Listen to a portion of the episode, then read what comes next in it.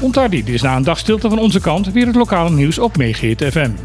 Ik ben Martijn Schmuller en dit zijn de punten die ons de afgelopen dagen zijn opgevallen. Het rommelt binnen de lokale politiek op Bonaire. In een artikel van Follow the Money werd vorige week de integriteit van gezaghebber Reina ter discussie gesteld en werd er gewacht gemaakt dat er binnen de OLB een angstcultuur heerst. Ondanks dat deze aantijgingen door Reina zelf ten stelligste worden ontkend, was dit voor de oppositiepartij PDB aanleiding om een spoeddebat over deze onderwerpen aan te vragen. Nu blijkt dat gezaghebber Reina, als voorzitter van de Eilandsraad, hier geen aparte vergadering aan wil wijden. Het onderwerp blijkt als laatste punt te zijn toegevoegd aan de agenda van de reguliere raadsvergadering van komende dinsdag. Op Facebook laat fractievoorzitter van de PDB, Clark Abraham, hierover zijn ongenoegen blijken. Volgens hem wijst deze stap dat de gezaghebber weigert de urgentie van het onderwerp in te zien. Er is trouwens ook nog de mogelijkheid dat de onderwerpen helemaal niet behandeld gaan worden. Ondanks dat dit tegen de politieke ethiek ingaat, kan de meerderheid van de Eilandsraad namelijk aan het begin van de raadsvergadering het onderwerp van de agenda afvoeren. De huidige bestuurscoalitie heeft dat al eerder gedaan, zoals een paar jaar geleden bij een door de oppositie aangevraagd spoeddebat over het zogenaamde sleepbootschandaal. Afgelopen woensdag is helaas weer een duiker overleden. De man was samen met zijn vrouw bij de zoutpier gaan duiken. Bij het bovenkomen na de duik werd de man onwel en verdween weer onder water. Nadat de alarm geslagen was, voeren patrouilleboten van de kustwacht naar de plek om daar te zoeken. Ook snorkelaars die in de buurt waren hebben meegedaan aan de zoektocht. Uiteindelijk werd het levenloos lichaam van de man door een medewerker van de Sinapa in zee gevonden. De kustwacht heeft namens alle betrokkenen de nabestaanden van de man gecondoleerd met het verlies.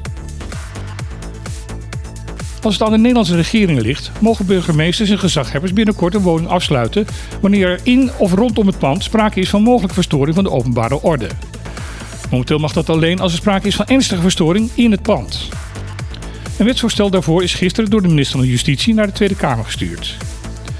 Aanleiding van de wetswijziging is een incident waarbij meerdere keren explosieven werden gegooid naar een woning. Dit was een onderdeel van een ruzie binnen een motorbende. Het bleek toen dat de betreffende woning niet ontruimd kon worden omdat de ordeverstoring buiten het pand had plaatsgevonden en niet in het pand. Uiteindelijk moest er gebruik gemaakt worden van een noodbevel om de rust in de buurt weer te herstellen. Het nu ingediende wetsvoorstel moet daar een oplossing voor gaan geven. Weinig deelnemers, toch spannend. Dat is de kop van een artikeltje in het Antilliaans Dagblad over de zeilwedstrijden die in het kader van de regatta deze week in Bonaire plaatsvinden.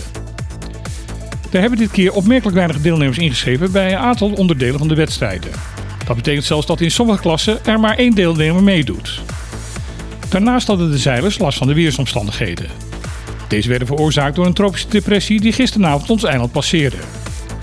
Nu deze zonder veel overlast veroorzaakt te hebben is langsgetrokken, hopen de deelnemers nu op betere omstandigheden. Ook de organisatoren van het bijbehorende regattafestival hopen dat het betere weer meer toeschouwers bij de festiviteiten zal gaan opleveren. De weersverstoring is ondertussen opgeschaald naar een tropische storm met de naam Julia. Het debat in de Eerste Kamer over de mogelijkheid om een beperkt aantal MBO-opleidingen op niveau 3 en 4 ook in papiermens te kunnen gaan geven, laat een grote meerderheid in de Senaat zien.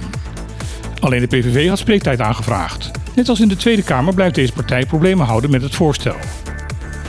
Het ziet ernaar uit dat de PVV hier redelijk alleen in staat. Daarmee is zo goed als zeker dat de wetswijziging ook in de Eerste Kamer aangenomen zal gaan worden. Dit is belangrijk om op de lokale arbeidsmarkt het opleidingsniveau en daarmee de kwaliteit van de werknemers verder te vergroten. Zoals bekend zal de koksopleider van het MBO op Bonaire als eerste gebruik maken van deze nieuwe mogelijkheid. Dit was weer de laatste editie van het lokale nieuws van deze week. Morgen zoals altijd zal er tussen 12 en 2 weer het nieuwsprogramma Op de Klippen zijn. Politieke tafeldame zal dan deze koffie zijn van de oppositiepartij M21. Ook komt de bekende DJ Jamie Abdul vertellen over de nieuwe editie van het festival Electric Tribe. Tot slot komen er 2 woordvoerders van Fondation Marie Dal vertellen over de problemen bij de apotheek op het eiland. We wensen u nog een fijn weekend. Als u morgen wil luisteren, graag tot morgen en anders tot maandag.